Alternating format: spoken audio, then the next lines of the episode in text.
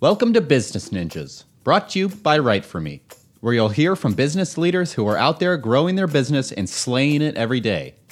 Learn from the masters. Let's get started.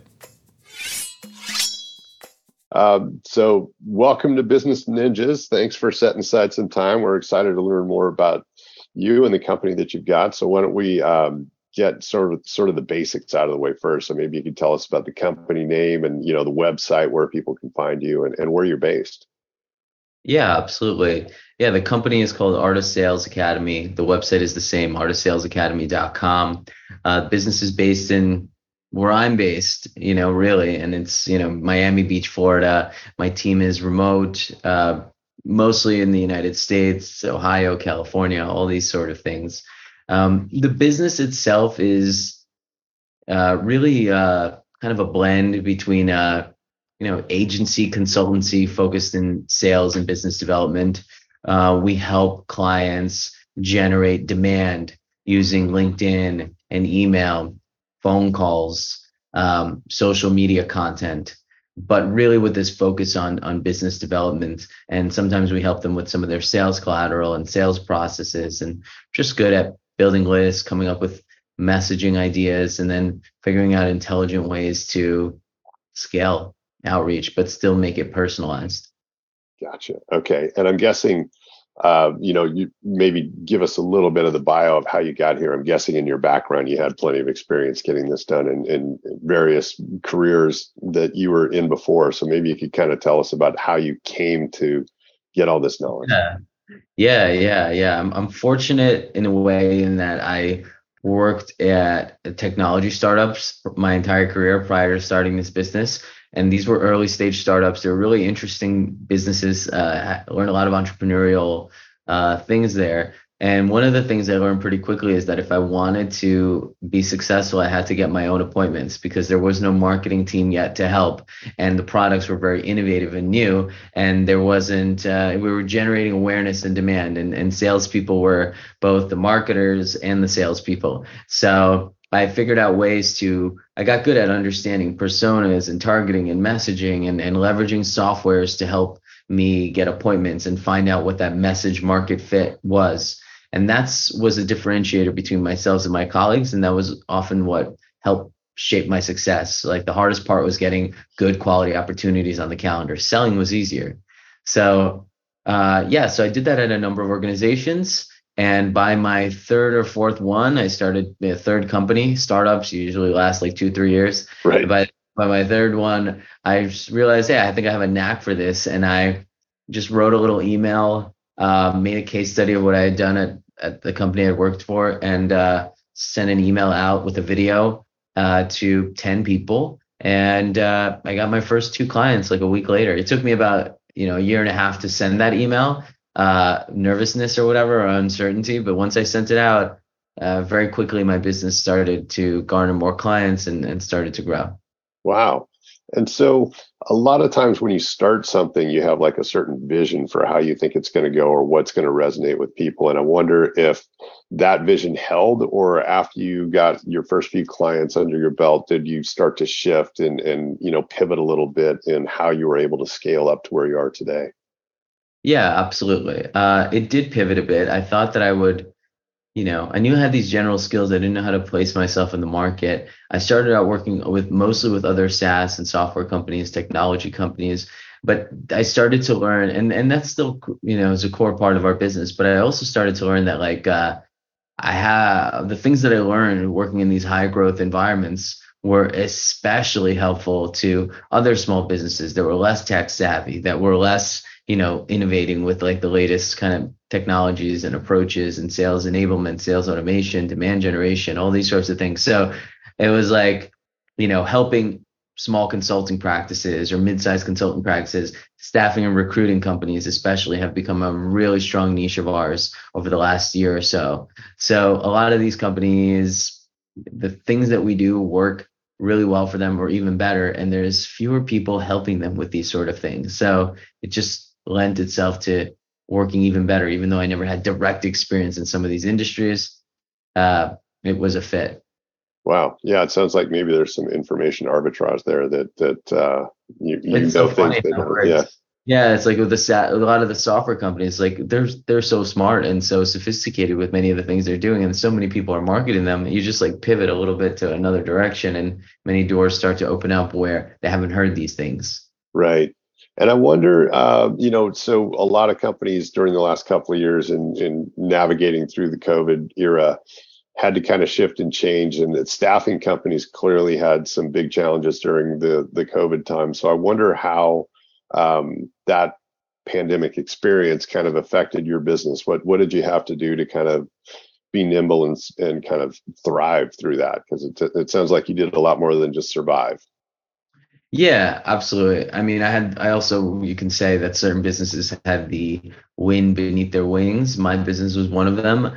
Um, you know, we're a digital marketing company, a digital sales company, and with a core focus on LinkedIn, and so many businesses that could no longer do sales the way that they had been doing it, door to door, in person, all of these sort of things, had to figure out how to do it digitally. And one of the places they went to most was LinkedIn. And so many people were at home on LinkedIn. So it just kind of like became a great avenue. So our business grew during COVID. At first, it shrunk because we had a lot, a lot of, uh, you know, companies selling like game cons, like uh, V R headsets to casinos. And it's like, okay, definitely you're not going to keep staying in business. Doctor, right. Off the, you know, like the, these businesses obviously suffered initially during COVID. So we lost those clients, but then very quickly, um, as it kind of settled that like, yeah, people are going to be staying at home. They have to find new ways of doing business. Um, it lends itself to a lot of opportunity for us. Recruiters as well, um, although they suffered initially, you know, there, there's been a employers have been massively have had a lot of job orders to fill essentially. And so recruiters have been thriving um, definitely over the last year or two, more so than most other industries. I don't know how long will this last if there's a recession next year and all these sorts of things. The market is so crazy and changing so much, but they have been doing very well. And, and, and we've been able to kind of help them do better. Right. And as you look at uh, sort of your the big client pools that you're after, I'm sure they have some sort of unique attributes to them, some unique goals and challenges that you're helping them navigate. So maybe you could kind of explain from a high level, you know, what it is that they're challenged with when you first kind of encounter them, and, and how are you helping them navigate through that to, to get to where they want to be? Yeah, absolutely. Uh, it's usually a couple of things. Some clients have an idea, and they're looking to either uh, test some go-to marketing strategies and ideas and sort of see what the market has to say. We're really good at getting that immediate feedback. We have some strategies that does that, I think, better than most things and more affordably than most things. Just gets that momentum rolling and, and has sort of helps position to have a more evolved business. Others are simply looking for more calls and opportunities, and they don't want to do the grunt work, or they don't know how of getting calls on the calendar. So we're happy to do that and, and help them with this as well. While others are uh, maybe looking to bring some of the processes and some of the knowledge that we have in-house. So we start building some of these processes and find the messaging, get the tools and software set up so that they can, you know, do sales two point oh essentially and, and have some automation in place. And then, uh, Yeah. And then finally, some people just need kind of a brainstorm partner and are looking to maybe they're looking that or, or perhaps they have things working on certain channels and they want to open them up on others, maybe a more outbound approach or something like this on, on LinkedIn and email. Maybe they're already successful on Facebook and ads or something like that. So um, we kind of help in. And then, yeah, the last part was some some need or want someone to just brainstorm with and ideate their offer and idea. And, you know, we we can help with that. Nice. And I, I imagine you have to do a fair amount of um, kind of educating these these folks when it sounds like because you know so much more than they do, they probably are, are just kind of swimming in details. So what's your outreach and, and sort of, you know, customer education profile look like? How are you letting people know about what you have available and, and kind of helping them understand the value of your business? Yeah, we have some strong strategic partnership. So, you know, we have some folks where, who have an audience already, and we're teaching them some of the things that w- we know. And so that lends itself to engagements from time to time. Um, we also do a lot of our own, we eat our own dog food, the same strategies that we do for clients, we do ourselves. And that is, uh, you know, probably makes up in behalf of our business development. We're constantly getting clients this way. Yep. And then, you know, and then the other part is just doing good work and getting referrals along the way. Yep. And in content actually is, is a bit less, a little less focused on that. But whenever we do push content um, or share things on social media, it, it helps a lot. And uh, yeah, so that's kind of the other piece that, you know, if we ever really want more appointments, we, we, a couple more posts, a couple more emails, and then momentum starts building. Right.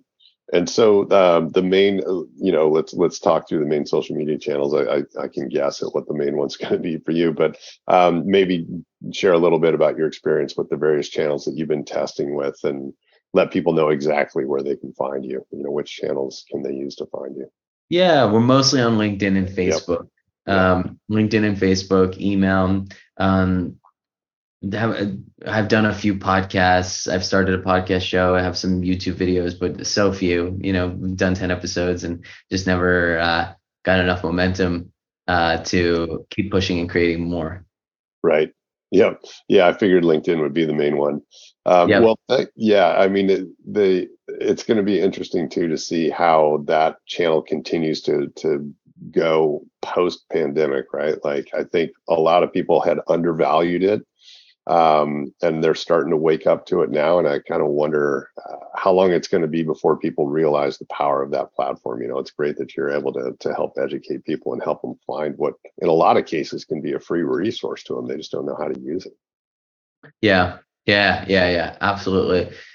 You know, people are waking up all the time. I'd say it's definitely like on the up and up. It's definitely past the point of like being like the hidden social network to an extent. Like, a lot of people are using it, know about it, but uh, these things also don't get, you know, the as long as you're doing things well, they, they continue to work. I say, like, even cold email, like such a simple tactic, but there's some people are just doing it so excellently and they're growing their business this way and growing seven figure businesses just by doing cold email well. And this is like the most basic way of, you know, doing business development, and uh, it's still around, and there's agencies that still do it and all these sort of things. And it's just a matter of being able to separate yourself as, you know, the, the two to five percent that's doing it really, really well or doing it really different.